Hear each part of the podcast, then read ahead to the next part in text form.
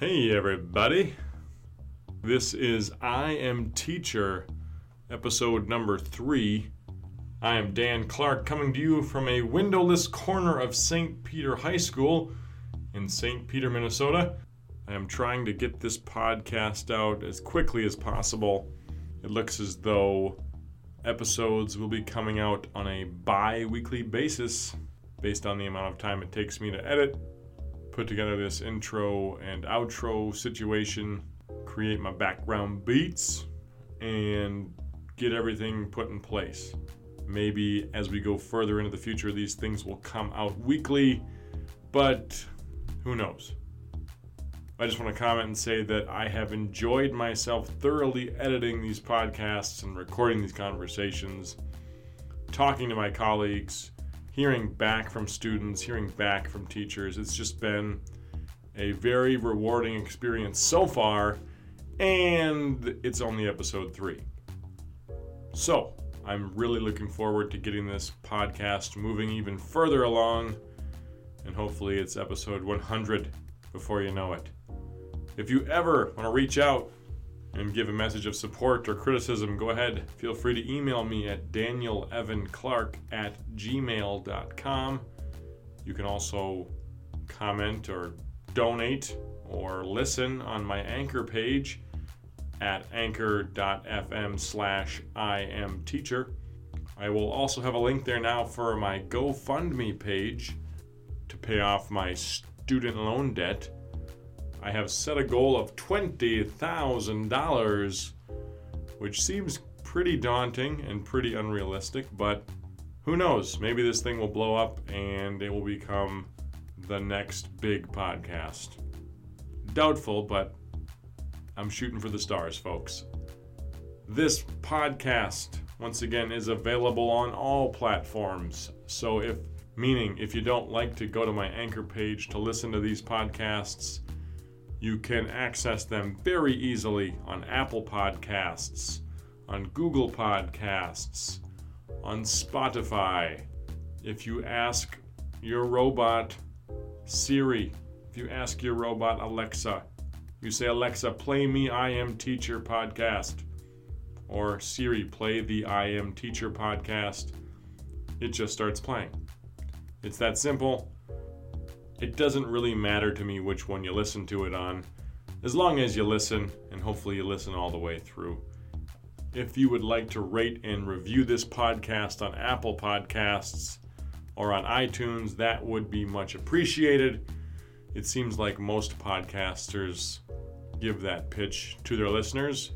After just a tiny bit of research, I've found it doesn't really do much for you except for allow me to see your criticism or your ideas or your thoughts on the podcast. So let me know what you think.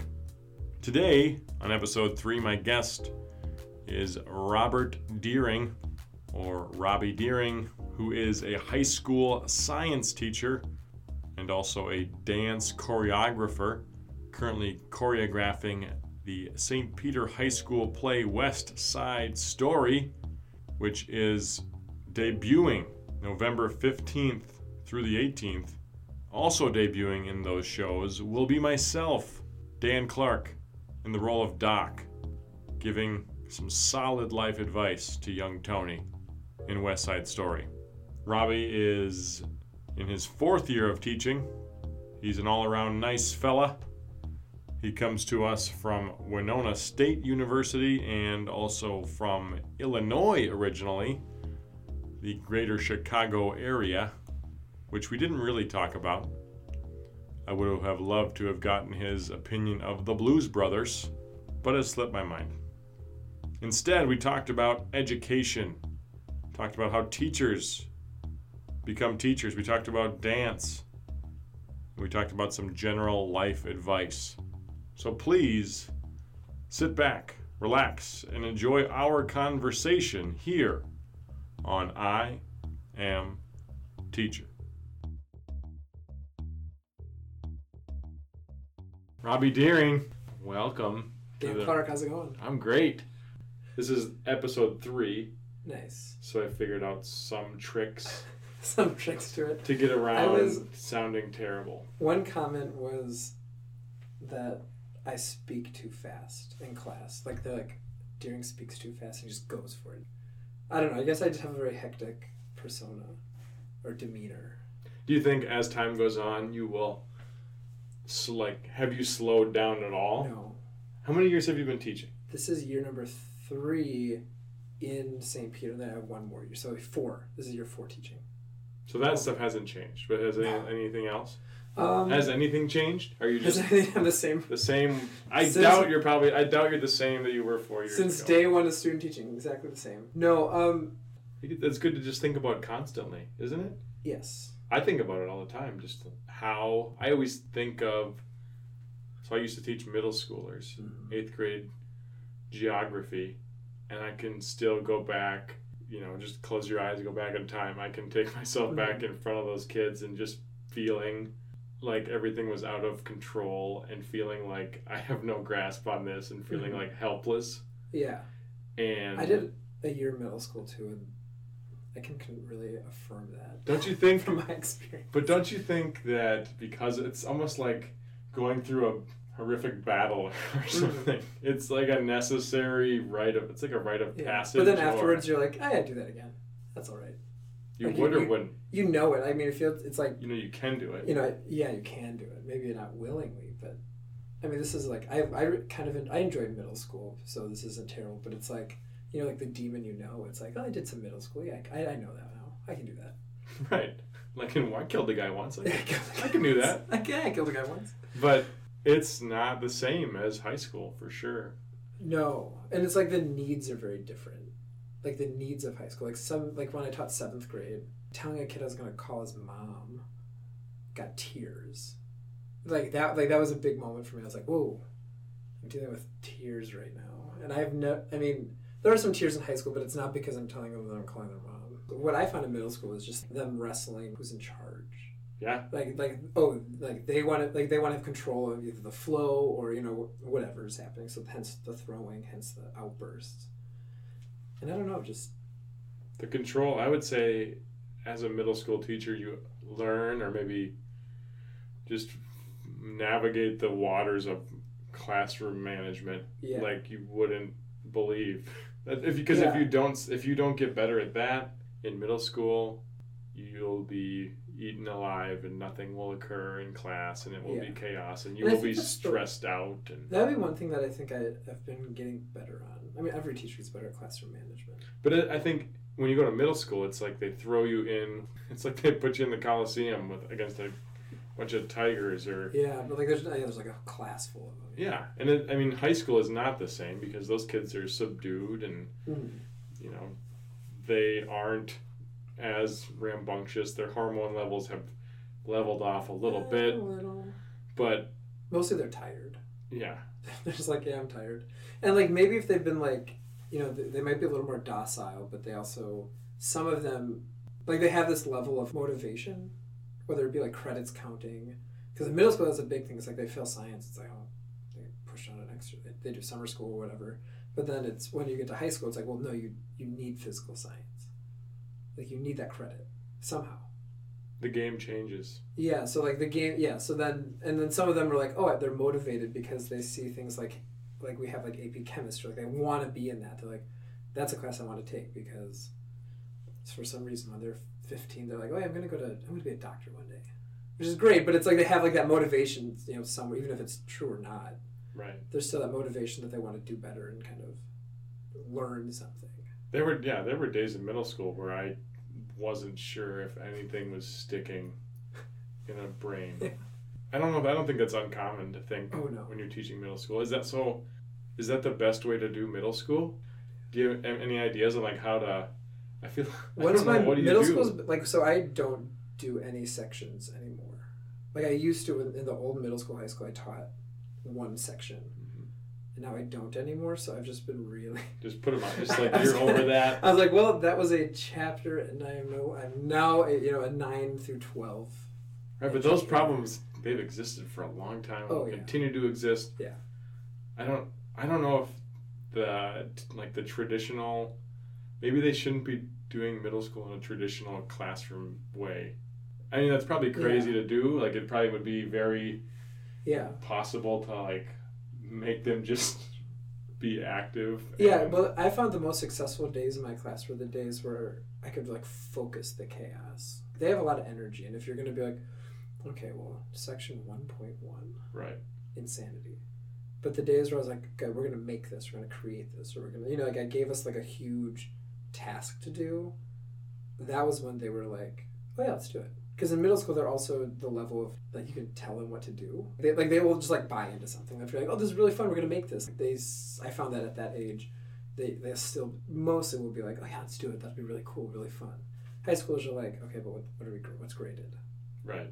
But in middle school, if you focus that chaos, so maybe just a more active, hands-on, move around, less like seven rows by you know like Yeah, just not a traditional sit down note taking Mhm. type classroom. Yeah, that doesn't work. No. No, it doesn't work with you know most people. They'll either be as educators who care about being better educators, it's like, yeah, no, it doesn't work. yeah, but there were you know you know there were educators that just I mean I had a high school history teacher, hmm ex Vietnam War veteran. We sit down, we just read out of the book, go one by one, Yeah. paragraph by paragraph. If you like stuttered, he would just be like cough it up, get it out. Putting just like making people cry yeah. for not being able to read. Are you, are you like a better person from that? I don't. Well, now I know what not to do.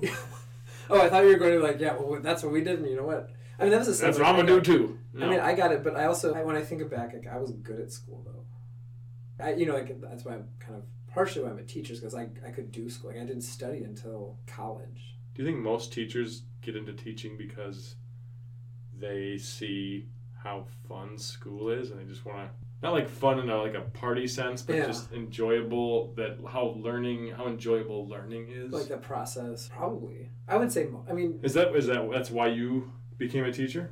Yeah, so I I like yes, because like like I like the learning, like the process, like school, and then it kind of was it was more of like um, not inception, but you know how, like I, I feel like a lot of teachers are told, hey, you would be a good teacher. Mhm. That was a phenomenon that I had anyway. Where at my my it was like senior year, and one of my teachers were like, yeah, you'd be a good teacher. I think you know we need people like you in education. And then I was like, sold. The seed was planted. Yeah. So before you got Mhm. before you got the call up to the teaching leagues by your high school teacher, Mhm. did you? I mean, or even before you came, became a teacher, was there any other professions that you kind of tiptoed into or like started to slide into and Um, shifted out of?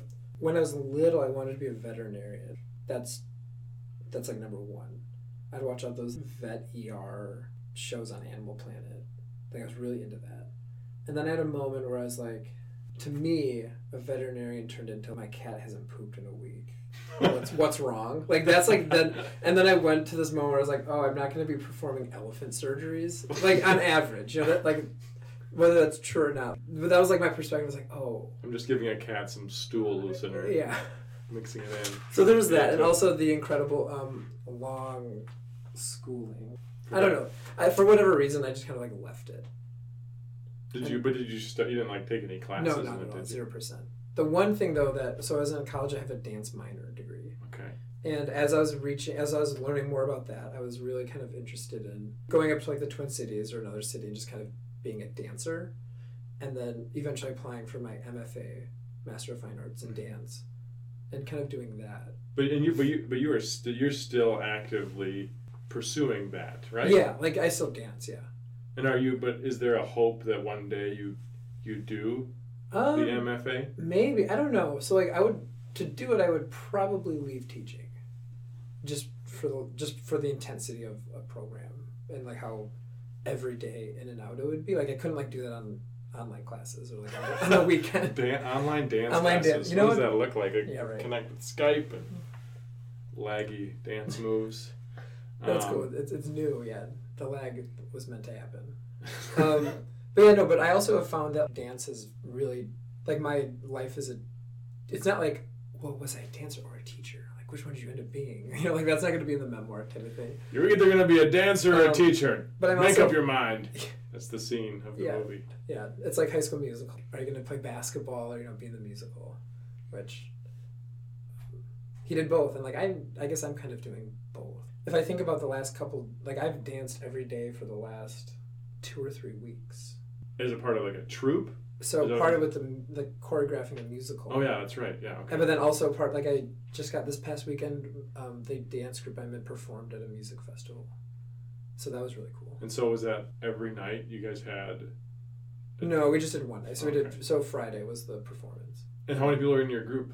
Well, it also ranges because all of the people in the group are kind of like me, where we all have a quote day job. All of us do very different things. So none of us are like really quote full time dance dancers. We're like we're like oh uh, we did just dance classes all day.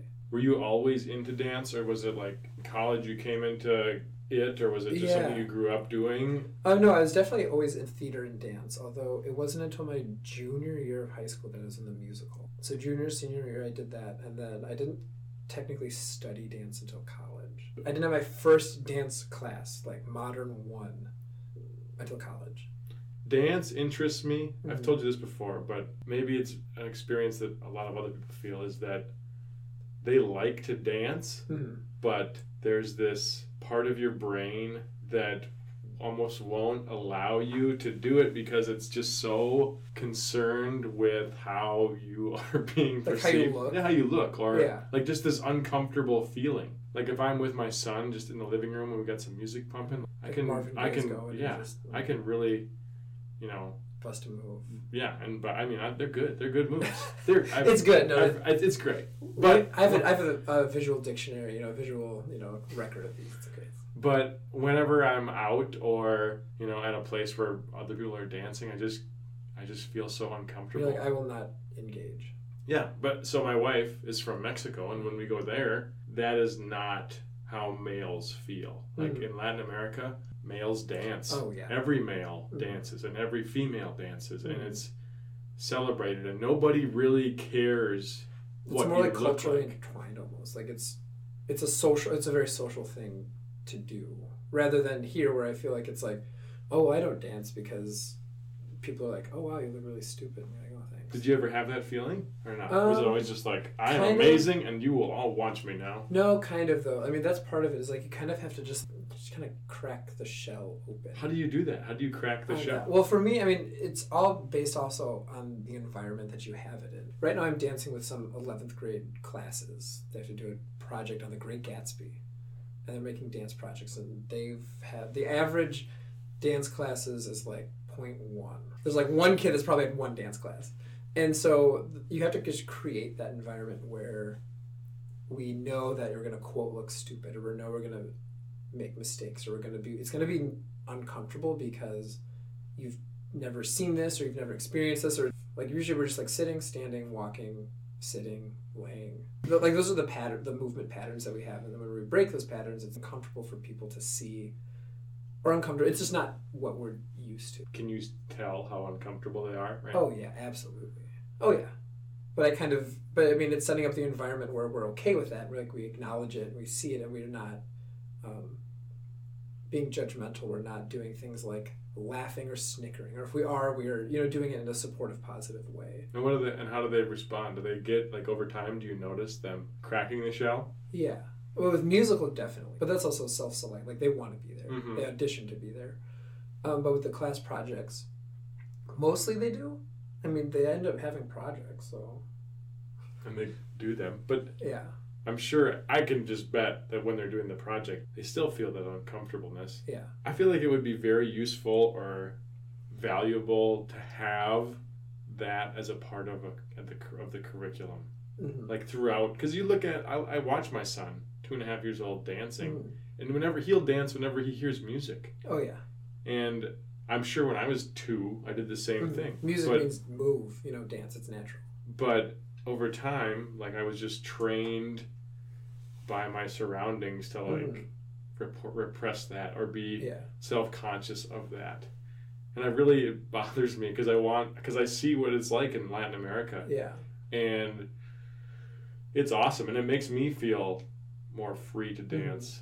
Even It's like the joy and like the culture ex- cultural exchange and like, it's fun. Like that's what we're here for, people. And I think it's again, it's just like how you frame it or set it up. So like when I'm at when with I'm with like my dance people who I'm like comfortable with, who I've danced with for a very long time. Um, I have no, I know like I acknowledge it that I'm like, oh, I probably look kind of silly right now, but we're all dancing together, so it's like I don't value that opinion if someone's walking down the street.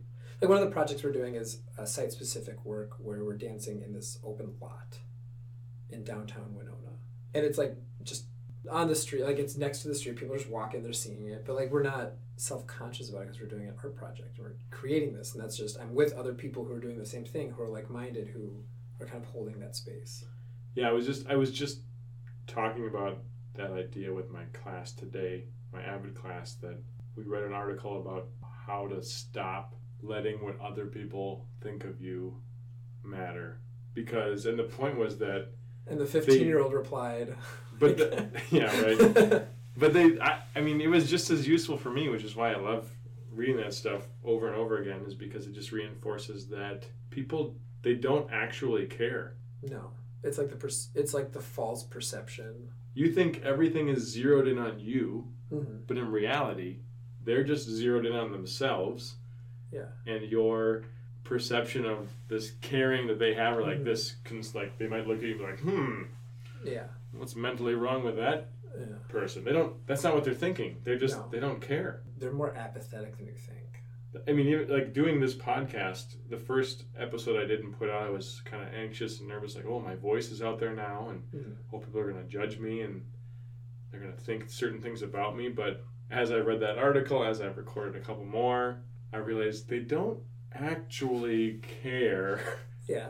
like deep down, they, they think maybe they think it's interesting, but they Yeah. don't care as much as I care about how I yeah, sound. like, like you you are the harshest critic and you are the number one person who's thought the most about it. Right, and it's crazy. I don't. I wish that, or I would hope that that was that would be told to kids in school frequently, Yeah. but it's not. Do you? Well, and that's part of like the like whenever we have our wonderful in services, we're like kids should be able to take risks. They should you know like be confident making mistakes, and it's like well that's way easier said than done. And like that's what dance that what's that's what I've kind of found is like that has really helped us kind of break some of that, and that's what I hope is that kids kind of this kind of this idea of being um, in a place of discomfort. The longer you are in a place of discomfort, you find that maybe the more comfortable you become. well, that's where I think that's where learning takes place. Is when you feel Absolutely. Awkward or uncomfortable, Mm. Well, it's, it's in like information. Yeah. and it's. I mean, it's not a pleasant experience, probably. Well, that's why it's called discomfort. It's it's, it's called Wait, like the what? lack of What do you comfort. mean? The Are you sure? comfort. Are you sure about that? Have you checked So recently? by definition, yeah. Oh, what Urban Dictionary? What are we talking? Yeah, right. Um, so yeah, but like that's and like that that's like where the most, most growth happens because you, I mean it's like with like teaching too. It's like well, standing up in front of like most teachers, you could be like, you get to a point where it's really crazy and you're like, hmm, what's gonna happen in class today? Like I'm pretty sure most teachers, you could hand them something like be like, surprise, today you're not going to be teaching, you know, history. You're going to go to this English class and you're just going to do it. You know, I think teachers, I mean, really, really uncomfortable, but I think a good teacher, and like the more you start teaching, you're like, hey, let's figure this out. Wouldn't Is that be kind of cool? Oh, that'd be so much fun. Wouldn't that be a fun like? Uh, I don't know if that'd be like an April Fool's thing you would do as a school or. Oh, just switch all the teachers Yeah, around. and wouldn't that be great? Like, Oh, as yeah. a principal, you pull an April Fool's joke that is, all right, your new teaching assignments for the day are in your mailbox. I, I'm sure there would be some really good sports, Yeah, but I'm sure also there would be some really poor sports. yeah. But I'm trying to, I was just trying to think of like what I wouldn't teach. I think it'd be really fun. or some basic lesson. You had like a basic Yeah. topic to explore, or Mhm. that you had like a skeleton of a lesson. Yeah. Not a complete. Like I could walk into an English class and rant about Pride and Prejudice, like no one's deal. Bring it on. Or even if you couldn't, like, what it'd be great for a teacher to walk in and be like, "What is so? What is going on here with this Mhm. book?" And then the kids would have to maybe enlighten their teacher on what was happening, and it would be a good exercise in Yeah. I don't know summarizing or you know sh- showing their understanding for mm-hmm. something. I don't know. I think that's really that'd be a really a fun thing to do, and also you know it. it'd be un, uncomfortable Yeah. for sure, because there would be that just Well, uncertainty. it's kind of like how the how the other half lives, you know. Math, for example, if they have like a math assignment, you're like, well, I don't know any of this math. I know none of this, or I haven't done this in a while, or dang, they have no idea what this is, and now I have to explain to them this angle stuff. I don't know. It'd be, I think that'd be good for like a half day, Yeah, because you wouldn't be too exposed but over it, a it would be, it period would of be time. good time. I think so, and then like imagine coming back and talking to your colleagues that you switched with and Yeah, and then they'd be like, chatting. they'd be like, "Are you kidding me? You don't know how to? yeah, I don't know. Set up a book discussion with the main theme of a passage." No, I'm, s- I'm a failure. No, I don't, and all the chemicals blew up. But Because we, did a- did a lab, that could be. everyone has chemical Yeah. burns, and there's just random. All the stuff eye wash stations are full. I, I know. There's I'm glass sorry. everywhere. Oh my god. Yeah, that would be, I think, exciting. Yeah. So if anyone's listening, try that. And that's something they wouldn't, they don't really teach you when you're becoming a teacher either. How to, obviously that doesn't make any sense to teach you how to teach everything. But what do you, so what do you think of the teacher, what, the process of becoming a teacher? Because you, you, so you, this is your fourth year teaching, you're still aware or you remember pretty well Yeah. how that went. Mm-hmm. And you went to a, a school that specializes in Yeah. teacher training, if Mhm. I'm not mistaken. Yes, They have like a teacher. They have like a teacher lab? it's happening. Yeah. So it's being built. I think it's completed, and they're using it. Last time I was there, they Oh. were saying that like we're ready to unveil our teaching. They call it the Lab. education village. Whoa. Yeah. A village. Well, it's it's a it's it's a building. It's a village, but And so, what, what do you think of that whole process? Do you think it's Um, it's it's it works, or do you think like as you're you've taught for four years, you realize none of it was useful, and you've learned on the job more? What do you think about the way we, we teach our teachers? Um, I would say that there are some things that really stuck. Like there's so, like one of the, one of my favorite classes kind of um, went through kind of like the history of the field of teaching and like why we're here, and talked. It went through a lot of readings of how public education started. Like what is the core of public education? Like it is here to teach every single child. Period. Done. Right, and then, like just to basically have a educated public so that Yeah. you can advance as a so society, it or advances yeah it advances as a society but like that's really kind of like a lot of what i you know my edu- personal philosophy on teaching this like you know we're here to teach every child you know that's been you know hashed out and sometimes told through legislation you know like no you, you can't just say no to some kids Right. so um, kind of this like we're here to teach every child teach the whole child kind of this idea that a school is a place where you know parents are bringing their children to be trusted to have you know like for safety for education for all this stuff. So it's kind of like that was this class and then it walked through that and then it also walked through most of it was like educational philosophy. I thought that was very helpful. That's like framed like on days where i'm like really tired i remind myself like oh this is like the institution of public education is like supposed to be doing this.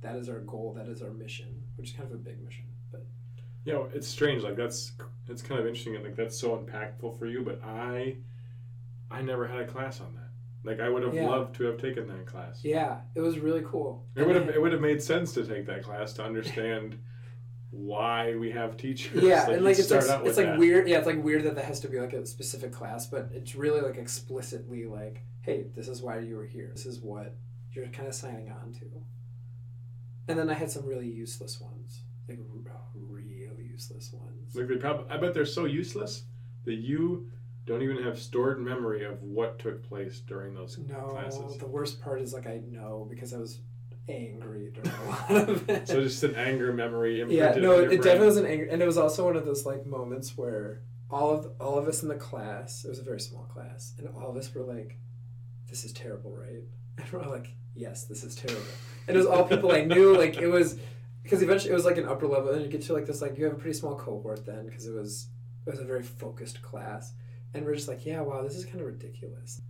It was it was so useless and it was so and that was really frustrating is because it could it should have been the best one of the best. And that was a half a year of your life, yes. Right? yes. Do you think it's an okay system the way we have right now, or do you think it, Uh, there's some like radical, cool new idea you have to create better teachers or Hmm. you know teachers more quickly, or do you like do you think the amount of time you spent in college was the right amount of time? Because I feel that after I took all those education classes and started teaching, I thought, well, I could have been doing this for like two years already because Mhm. I haven't Like changed all that much. Yeah. Not, not, not that I'm that good, but I didn't think I had learned anything that was groundbreakingly Yeah. changing how I was going to approach it originally. hmm So, like student teaching was big. Like to me, student teaching is like that's when you realize if the four years before were even worth it. Because I mean, you could learn about reading strategies. You can learn about you know formative assessment. You know like what that is, and you write the definition down. But it's like until you're like doing it every single day, that's huge. And like that's what I was thinking of too. Is like how much did that prepare me for student teaching, which I thought was really where most of my education. So I did four years and then a half year of student teaching. So I did four and a half years. Mhm. Um, and I really think that that half year of student teaching that semester was not didn't outweigh the other four years, but it stood up next to it pretty strongly.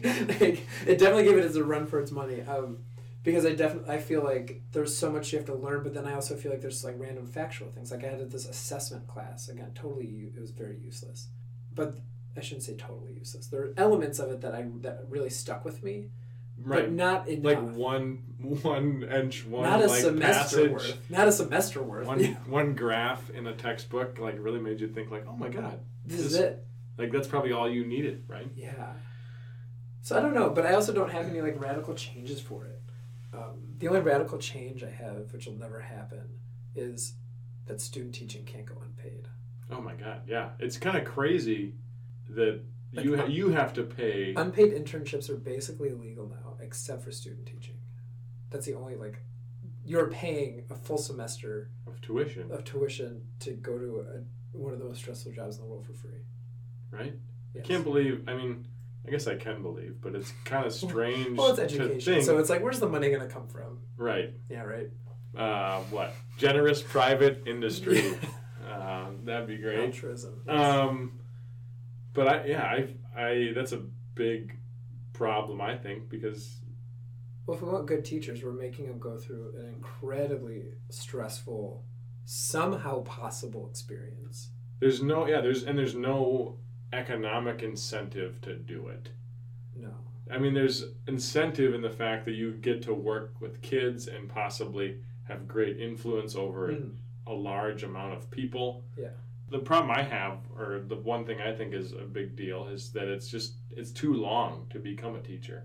I don't think you need to go to school that long to be a teacher. I think that if what if, what if teachers were trained in schools for multiple years? Like let's say they, I want to be a teacher. You pass some sort of admission requirements. You pass Mm. like an interview, um, and then you become a paraprofessional hmm and then through that you maybe learn how to assist Yeah. special needs students or you maybe you have maybe you're like a para for like el students Mhm. and you learn how to cater to those populations and Yeah. then as you make your way through you you know maybe you have a, a partner teacher that you have a long student teaching Mhm. period with it's like two years or you know yeah two years would be a good length and and then by the end of that maybe you instead of passing a multiple choice test that says i know my stuff maybe you get interviewed by Which for some reason is in two parts, and you have to pay for both parts separately, and it takes them months to process. by the way, by yeah a digital multiple choice test, So, really? there's Yeah. one of that that's a big problem right like that's a that's a thing that should be changed but let's say so you spend a year doing para work two years being a student teacher with like a partner teacher Mhm. And then at the end instead of that multiple choice test you have like an interview with a panel of like I, Yeah. i'm picturing like this jedi council of teachers Mhm. who just give you just One of them's a hologram. it's like a hologram of, I don't, like is there a is there like a yoda teacher that people often reference from your educational history class was there anybody that was like because we don't have like a you know like a I don't know, there's- scientist, they're just so busy working. historian. There's no famous teachers, are there? They're just busy doing their job. That's why they, they don't have time to go on like national tours. Is because it's their all the best teachers are like, yeah, I'm just I just do my job. There's no like it." Michael Jordan of teaching, right?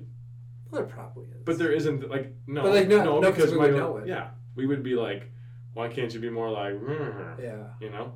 Well, because I well maybe because I mean there's so many like very successful ways to also be like it's hard to quantify Michael Jordan. You know his dunks. You know his shot percent. I don't know whatever. You know you know his stats hmm for you know yeah. What are your teacher stats? like what are my teachers that's like um, number of kids kicked out um, number of mca scores you know number of times that kid has been like oh yeah that's a good teacher. You know like i don't know like number of Yeah. angry parent emails. Like i don't know how like how do you like i don't know what the the quantity like the the metric's gonna be. I'd like to think that someday there will be like a a bar, or that I mean, we'll have a hologram of that person at this yeah. Jedi Council that gives like they would give you The your wisdom. teacher's license, and I think that that would be a better process to have than all of the paperwork that is involved mm-hmm. in well the they they tried to do the edTPA right, but that's just more paperwork. this is more paperwork and more money It, and it's money to a a textbook company or a test making Yes. company. which by the way told me that i was not smart enough to be a teacher Hmm. Really? yes Was that like a My TPA score was before, so I like legally like can't teach in New York or something. Something something crazy like that. Like my score is so low is like it's like because states are like slowly enro- using it, but then I found out that it was just this. Okay, the TPA scores are just like retired teachers that like read them? need the cash. There's like nothing. They can like open it, read it, and just like pause, go take their dog for a walk, come back, read more. Where was I? Oh. Yeah, and I think they just disagreed with what I had to say. But yeah, so the TPA score told me, and also what I found out is the first time I entered the education program, I was denied. Why? Well, I like to say because I took too many hard classes too soon, Oh, there and go. so my GPA was lower because everyone was in like freshman math one, and I was in like calculus. but So you don't get like a super A plus in calculus, probably, right? I absolutely did not. Because it's difficult. I would not Wow. be getting an A plus in calculus. No, but if I took freshman math one, I Would have, had a, would have, had a higher. GPA. I'm over. But yeah, so I according to my TPA score, I can't. I like am not a good enough teacher. I was in the pilot year, Mhm. so I don't even have a score. Well, mine was the year. Mine was the year where it was like, you're gonna, we're gonna make you pay for it and make you take it, but we cannot enforce the results of your sc- like. They couldn't be like, oh, you got this score, you can't get your license. So I paid for a very expensive test after stu- at the end of student teaching, Mhm. at, at the end of the of free work. Ours was free, and they said, "Well, it's the first year, so we're not. We don't know what Uh-huh. we're doing, so we're just gonna just do it, and then we'll give you this." Hmm. And I was like, "Huh." Feel sorry for the next sucker who's got to do this Yeah. next year. That's a real doozy, yeah. Getting that back, and they're like, you got a one. See, I think Je- I think Jedi Council is the way to go. Yeah, I like Jedi Council. Hologram in. Some sort of like green, um, I don't know, not deformed, but like a green Yoda like humanoid. human. Are you are you Star Wars fan? I, I know more than the average person Yeah. in Star Wars, but I, d- uh, You're not like yeah. I'm not. I think I'm. I think we're probably along the same in the same boat with that. yeah. Just know the the plot lines. I've seen the movies. It's not, but I don't know the You know one of middle names. Yeah. Oh no, I know. Yeah, Yeah. Sometimes you'll I'll run into students who, when I'm like, oh hey, I'll say like the word Star Wars, and then it's like, oh green light. Let's tell him about the Yeah, and then it's like, oh third gosh, uh, really- nebulizer in the fourth act of the mm, cantina scene. Mhm. Yeah. yeah, which is Uh, also the, which is one of the best parts about teaching too. Yeah. is realizing how many kids know so much about so much random stuff, and then like using that one little like trigger word almost, like being like Star Wars, and then realizing that they just have this depth of knowledge, and just go crazy about. it. Or to, to, or you you try that and you swing and you swing for the fences, but you miss. Oh, you massive whiff, Like oh, you, nobody nobody knows that. and no one in class Okay. even can tell you like a lightsaber. I asked the class a class if they had, knew what the Matrix was. Oh, Like that's a, officially like a week dated, ago. It's what? That's officially dated. Yeah, I- 1997, I think. I mean, that was 99. old when I. I mean, I'm a '92 baby, but I knew what the Matrix Isn't it? was. But isn't, I feel like that movie is very. It's cemented. It's like Oh, out yeah. of out of like when you look at movies, there's some that just like they, if you're looking at uh, the timeline of movies, Mhm. there's some that pop up right that like are like staples, movie staples throughout history. Like you know, Gone with the. Wind. You know, Wizard of Oz. You know, Casablanca. Like as you go through time, maybe you know The Sting or like some of those '70s films, like you know Rocky, Yeah. like you know Star Wars. I feel like The Matrix is The on Matrix that is a list. spike. Is a spike in the scale. Am I? Am I? Am I? Am I No, I would agree. Am I wrong about that? Well, because I mean, it has like the slowdown scene, like the idea that Yeah. like robots are. I mean, that's not new. Like you're not new, but it's like that's like an idea. Like robots are in charge of the humans, and it's like there's like like a, a glitch in the matrix or whatever. Or we're living in a computer simulation like And that. you wouldn't know because you don't have the power to see through it. But sometimes there's glitches, like glitches where you can see through it, but then it's like it's smothered over or smoothed over so that you don't notice. People, I mean, people will. That's a that's a theory that gets thrown out constantly on like Oh, yeah. Twitter. But I mean, that's the same. But I mean, if you science brain, I'll ruin it with science. If you can't observe it, if it doesn't have an observable thing, if like the part of the catch is, yeah, but you you, you can't you can't see it. That's the point. It's like, well, okay, well, like if I can't measure it, I can't observe. Like, if there's no, then I I can't study it. That's why I'm not going to even meet you on a scientific level, but on a fun matrix level, absolutely. So do you think science, just being a science teacher and liking science so much, you approach things like that and you oft like if someone were to bring up some sort of fun theory, you'll just Yeah. kill it with science. Oh, absolutely not. No, you'll you'll play along. No? I no, I totally love not focus. You know, like I like like the focusing on the science thing is fun, but it's like, I mean, those fun theories are cool. Like that's what how science grows. Like science grows through everything of how like everything was pseudoscience until it wasn't. right. Whoa, right? Or there was science that people really bought into that uh, turned out to be pseudoscience, like the Yeah, what was the me- there's a science where it was like measuring skull size or something. phrenology. Yeah, people really were like, "I'm a phrenologist. That's Um, my gig." Oh gosh, like, "Oh, that gig is not a real gig, sir." Wallace was a phrenologist. Like Darwin, like Wallace was a total.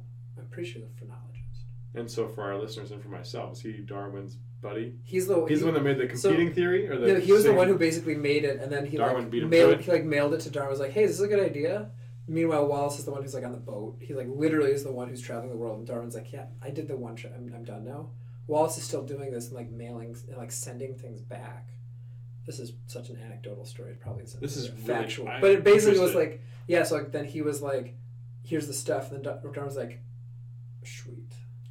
And Thanks. Did he put his name on the report or not?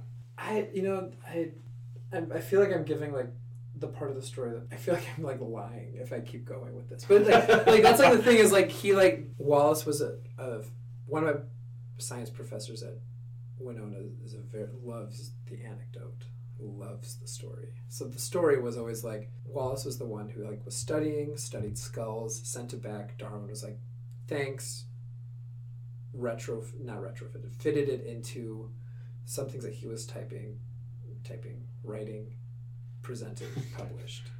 And so that and that was like the basis. So, Yeah. but isn't that funny that so what? But there was like very close overlap. what Wallace was doing eventually becomes known as you know pseudoscience, phrenology. Yeah. But if without that phrenology, we wouldn't Yeah. have the complete, not the complete, but the theory, Darwin's theory of evolution. By natural selection, yeah. That see, that's the thing. That's why I love history, is because there are these weird events that are connected. Like if you ever see where somebody goes crazy and they're trying to figure out how a mystery is solved, and they Mhm. have these like these strings connected, Yeah. you know, and you see like strings like that. And when I see those strings, I'm just like, hey, look at that string. That's so cool. That's weird. yeah. If without that, you wouldn't have that. But That's- like pseudoscience, like going back to that, like the idea that like I think you know this quote pseudoscience or science fiction, it pushes the boundaries. Maybe not in fact, like we have phasers and we are teleporting, but then it makes someone go, "But what if I'm going to make this?" Or what would be needed with our current technology to make that? And so, do you like? Is that something you think of? You think of frequently, Uh, or Uh, sometimes. and is that just is that is that the science part of you, or is that just things that are interesting to you? Um, well, I think that like inter- well, also in like dance too. So dance has evolved immensely. And so, you, are you trying to think like what's next? Are you thinking Well, of kind of what's next, or like how it just naturally goes through this kind of creative process of, you know, modern dance coming from ballet, like ballet being a, like a very codified movement. Modern dance saying, "Hey, well, we don't have to," and look at that's more of breaking the rules and then creating new ones, and then What's he doing? I my just- I don't. We're not wearing shoes. Like we're not wearing ballet shoes. What of it? You know, like we don't have. You know, we're using some of like the same threads, but you know, it's evolving and changing in other ways. And I think, I think of science in that way. Right. Oh my God. There's uh, the TV series Cosmos. Have you seen that? The, not the old one from the '70s, but Um, I've seen some of them. Um, and yeah, that that's that series is filled with stories of scientists who just refused, like they they just got so obsessed with something Mm-hmm. that they took it to this next level that makes them discover something crazy wrong about our world or Mm. crazy wrong with what we're doing to our world or Yeah. they'll create or they'll discover a new principle of something Mm-hmm. I'm trying to think. The guy who dated the Earth correctly. Do you know about him? I'm gonna feel. Oh my gosh. I feel like his name is like Clair or something. Um, but anyway, his story, like his story starts with aging the Earth, and then the story ends. Like here's the jump. He totally went somewhere else though with it. He ended up discovering the toxic or dangerous levels of lead that exist or existed within our atmosphere or our air or Yeah. our soil or our oh food my and how it was basically causing sickness and problems within our society Yeah. because of our use of like leaded gasoline. Yeah. And he's like, well, this is where I'm at now. yeah, and Everyone's like, dude, you're the Earth layer guy, and he's like, yeah, I'm the lead poison guy now. yeah, I changed monikers. Wow, I feel like I feel kind of wow. No, I should know who that is. Feel really bad. He discovered the age of the Earth based on the levels of lead in a meteorite because lead has a specific half life, Mm-hmm. and he calculated or they figured that this meteorite that crashed into Earth later. Clair Cameron Peter Patterson. Yep, Clair Patterson. That's his name. See, he's he's a um he's he's a chemical ge- he's a geochemist, American geochemist. And he found out, and he dated the Earth at, what is it, 3.5, 4.5 billion years old? Yeah. Based on those levels of lead that had deteriorated in the meteorite. But in that process, he discovers that everything was contaminated with lead. Because he tried to create the he's first. like everyone stop what you're doing. and it took him like years and years of. Yeah. He made a clean room. I don't know if that's those are popular in science, but like he Mm-hmm. creates these clean rooms to try and have a pristine environment. But he's Mhm. still like these levels are off. Like why am I picking up lead? This isn't zero. Yeah. right. And so he went to the Arctic and he drilled into the ice Mhm. like deep, deep, deep down, and he found like oh there's no lead down here. Oh, there's lead when we start the Industrial Revolution. Okay. Mm. So all this lead going into the atmosphere is soaking into our soil and our ice and our water. Oh, and what does lead do to your brain? Oh my God, it makes you crazy. Yeah, like that's what he, he kind of follows. and that, like it's those jumps and those strings in Mhm. science and history Yeah. that I get really excited about and try to get my students excited about. Well, yeah, because you also want to be like lead guy wasn't lead poison guy his whole life, and that's kind of like what I also feel like. I mean, I went in. I went into college like my freshman year. I was a life science education major. I didn't change majors. That was just like my one ma- like my major, and I just kept with it. This idea that like interest, like people can develop interests. Like what you're doing now isn't what you've done necessarily. It isn't what you're going to do like that's what I want. Because I mean, some kids. I mean, a lot of our seniors and juniors are like, "So what are you gonna do for the rest of your life, huh?" It's like, well, that's impossible. No one's been able to answer that ever. You know, like no one really picks that. Um, but you just have to follow these these threads almost. F- follow these interests. Follow these opportunities. If keep saying yes to things. If it's a no, you'll know it. Like you'll know if it's a no. You know, in, like your gut will be like, stop. right. and th- so this article about Yeah. to reference back the article about not caring what other people think of you. hmm The takeaway was you need to find your authentic voice. Mm-hmm. And the way you find that is by experiencing new things and, Mm-hmm. you know, following the path like, ooh, yeah, this really this excites me. I'm gonna keep going down that Mhm. path. Yeah. Um, and then realizing like if you don't like something, don't force it. Be done. Yeah, they can walk away. Turn around. Yeah. Make a new path. Mm-hmm. A lot of people get stuck in this idea that oh, I've already made a choice. Mm-hmm. I have to trudge forward. Yeah, there is some students going around about that. They just read like The Alchemist or whatever, and they're talking about if you are on the right path, or if you see a sign, like will that take you on the right path or the wrong path? This whole, and I kind of got maybe kind of hippie on them, where I was like, the path isn't there already. It's not in front of you. It's like a field, and like you're you're trudging, like you're leaving a trail.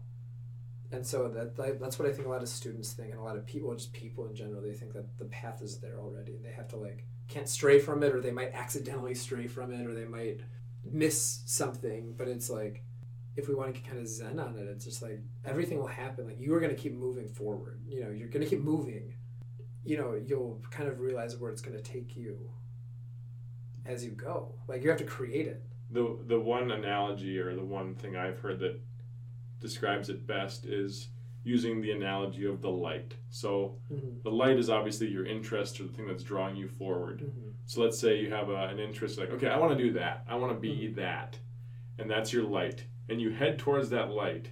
But then as you get closer to that light, you realize like that light uh, that's not there anymore. It's over there. Mm-hmm. It's in a different direction because oh, I actually like that. I should go that way now. And then you keep your it's like this never-ending chasing of the light Mm-hmm. that you'll never actually get to. Yeah.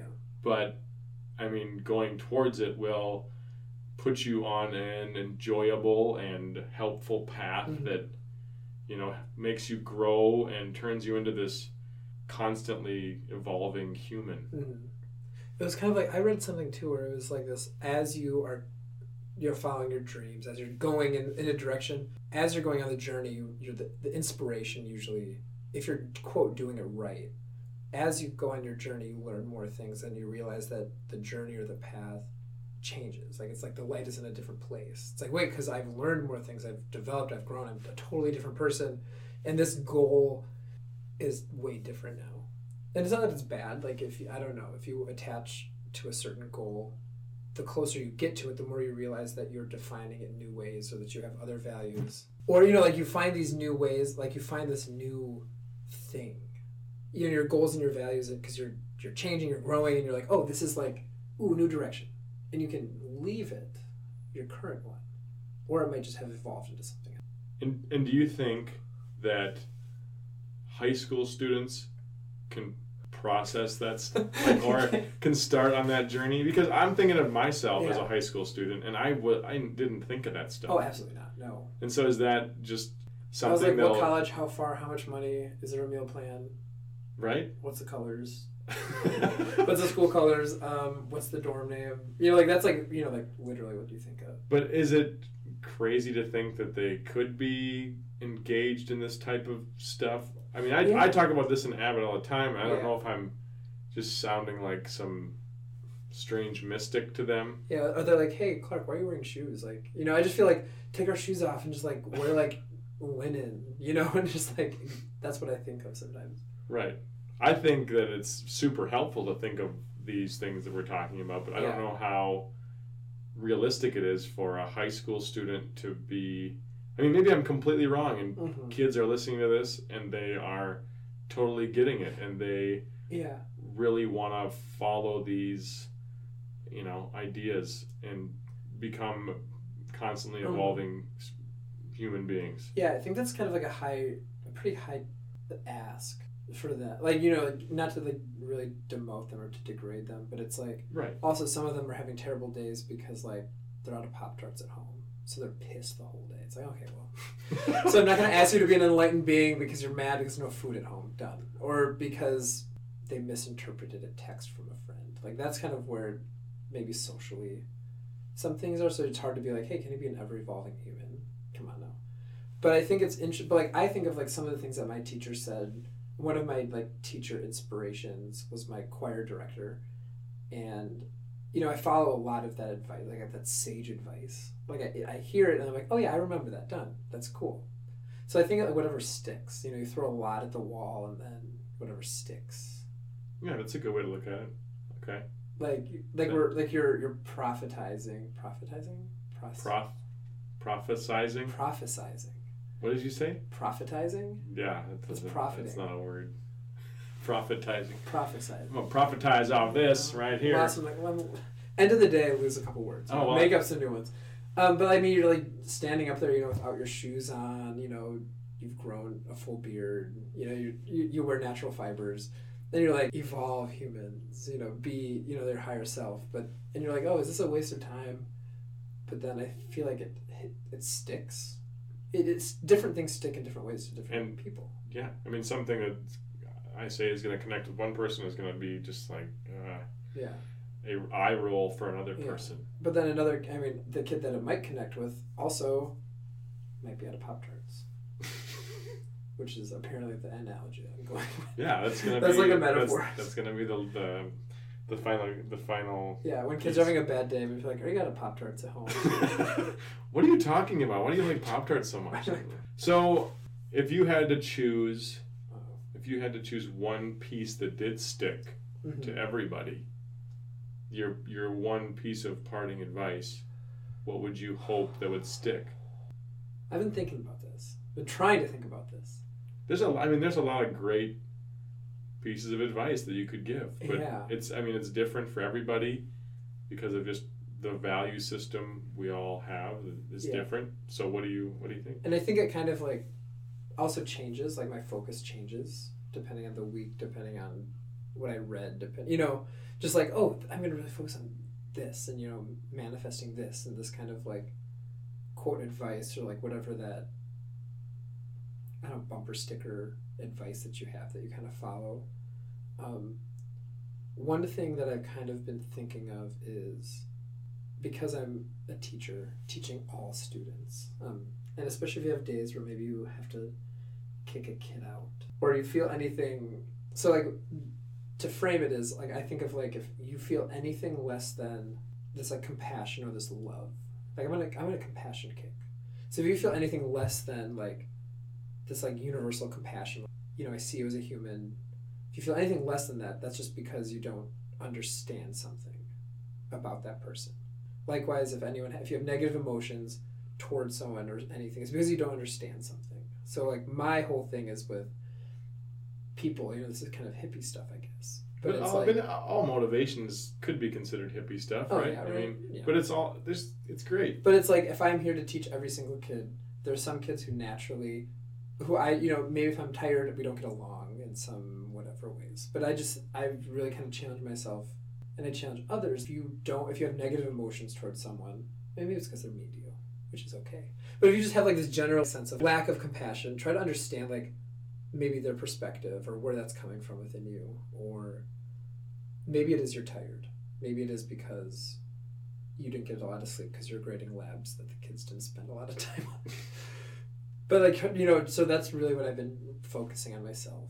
If you feel anything less than love and compassion for someone it's because you don't understand something and then are you are you going to try to understand that or are you just going to use that then to change your own behavior with them Not not indulge in the behavior, but have I've heard this idea of have almost a the higher version of yourself that can recognize Yeah. when you are experiencing those negative emotions Mhm. because sometimes we we just let that take us over and that, that's Mhm. you know think about how many different versions of yourself there are there's hungry you there's tired you there's Yeah. angry you mm-hmm. and they're all you know uniquely different but they Yeah. will hijack your body and they'll Mhm. hijack your brain. If yeah. but if you do create that higher version like the king of kings as they say Mhm. or whatever the the thing that stands above all of them yeah. to kind of you know keep them in check or just realize like okay you're in charge now. Mhm. why are you in charge? Just Yeah, asking like, yourself that. Angry deering's in charge why? Well lack of sleep no pop tarts. Let's get some pop tarts. Let's get some pop but then also being like okay well i'm you know i see that and i'm not going to you know you know i'm taking the reins away from you right now because i know that's destructive or whatever you know and it's just like recognizing that and way easier said than done but then also being like you know what no or even like seeing that um, how you react in certain situations and being like, oh, this is how I want to, like how I my gut is reacting, but how would my higher self react? How would my compassionate, loving self react? It's awesome. Yeah. So that's that's I guess that's a, that's a long piece of advice. That's a no. That's on par with everybody else's piece Okay. of advice. Um, just to wrap up, yes. what uh, do you listen to? Any other podcast? I have to do a lot of podcasts. What do you listen to? So I'm um, interested. I'm really into the new Serial season right now. Hmm. So Serial released a new season. Um, It's about a murder, always, right? yes, but it's not about a murder. Oh, So it's, so Deeper. the first one was a murder. The second one was well, I don't know. Third one though is she spent a year in the Ohio court system, Columbus, maybe Columbus. I always get them mixed up. Columbus, Ohio, Yes, Cleveland. Cleveland, Ohio. One of them. No, bad selling. Anyway, she's so um, Sarah Koenig spent a whole year there, just seeing how the criminal justice system worked. It's more alarming than So she just- informative and alarming. She would just go to hearings, right? Yeah. She'd sit at the courthouse. Yeah, because something where like they can they have like an open recording policy. Like some like Right. in some places you have to like get permits or whatever, but like they're just like yeah you can record anything, anywhere, anything. Just record audio anywhere. and it's just troubling. You know, what Yeah, she you learn a lot. You're like, whoa, someone who is, you know, walking on the street now is like pleading to a misdemeanor when they really did nothing wrong. And now it's like, well, you have, you have like a you have an M one now or whatever when you were actually doing nothing wrong, but the situation escalated, so then now there is something. Right, like Anyway, so that's one that I listen to. I'm into a cults podcast, cults. literally just cults. That's what it's That's what called. called. Yeah. Cults. Um, what are the, and any They just go to different cults. They just it's very current cults, old cults, all. all cults. No discriminating. no discrimination cults. and it's just like it's like it's a fact thing like there's no narrative it's just here's the cult What's the strangest cult you've? um heard- what did i just finish i just finished one they're kind of in some, into some niche cults so like we already they already did the moonies they already did Oh, the Moonies. Yeah. um the family the family. What family? The Manson cult. yes the manson family they call they just call for the family for The family. um so like they did like all the big ones and now it's just like some very like niche like very like smaller cults that have risen up but have been kind of extinguished over the years So did I have I talked to you about Wild I Wild Country? that. I, I told you about that, right? Yes. You need to watch all the that. people that I've, I've said like I've said the story about. I'm like, yeah, I, I like find a Wild Wild Country about cults, and they're like, oh yeah, you totally like that. I'm like, how do I not know? The title is so bad. I If know. they, if I they thought literally just if they just said cults. it's about a cult, I'd be like, I would be like, I'd be like, oh yeah, I'm watching that right now. I would immediately pick it up. I didn't know that's what it was about for like a, a while. Um, but yeah. I absolutely need to. I'm. Okay. I need to open my um, app though. No, um, But you should check out Wild Wild Country. You would love it. And I love a cla- I love a good like radio. I mean, uh, like Radio Lab, This American Life. I was in. Radio Lab's a lot of. I mean, there's a lot of science. Yeah, there's some really cool ones. I heard one on the origin of the HIV virus, mm-hmm. and it discussed like it. It went into the fact that it was from, like they went into that theory of the like the monkey, hmm and the monkey had eaten two other monkeys, Whoa. and the mixture of the two monkeys' meat with different In Monkey Three, turned into HIV. yeah. So like Whoa. I, I heard this on the radio. I was like, I can't. What? No. He ate one monkey Radio with with, with one disease. It ate another monkey with a different disease. Yeah. Those two diseases of the monkey meat mixed in his monkey stomach, and that's how we got the HIV. That's how HIV happened. I was just in That's like shock. That's how things happen, though. Isn't it? It's just You're like, I'm not even surprised at this. You know, I'm. that's the simulation talking. right there. simulation talk. Um, I also listen to beautiful stories from anonymous people. Okay, what's that? So I'm guessing that with- sounds pretty self-explanatory. It's, so it's like Chris Gethard. He calls someone and they have an hour. Like that's it. Like it cuts off the line, and it, they're not. They don't use any names, no anything, and they just talk. So some of it's like talking about like a specific story. Some of it's just talk. They have an hour, and you just learn about them and what they do and just experiences they've had. Cool. It's fun. Well, this has been fun. This has been a lot of fun. Thank you, Robbie Deering. Thank you, Dan Clark, Yoda. Thank you for listening to this episode of I Am Teacher. If you'd like to rate and review this podcast on iTunes, feel free to. If you'd like to donate, you can do so on my anchor page at anchor.fm slash I am teacher. If that's too difficult for you, there is also a link to a GoFundMe page where you can also donate. If you'd like to reach out, Daniel Evan Clark at gmail.com is the place to do that. You can find me on Twitter at the underscore Mr. underscore Clark and currently on Instagram as Senor Clark. If you have suggestions, let me know. But once again, thank you for listening to this episode of I Am Teacher.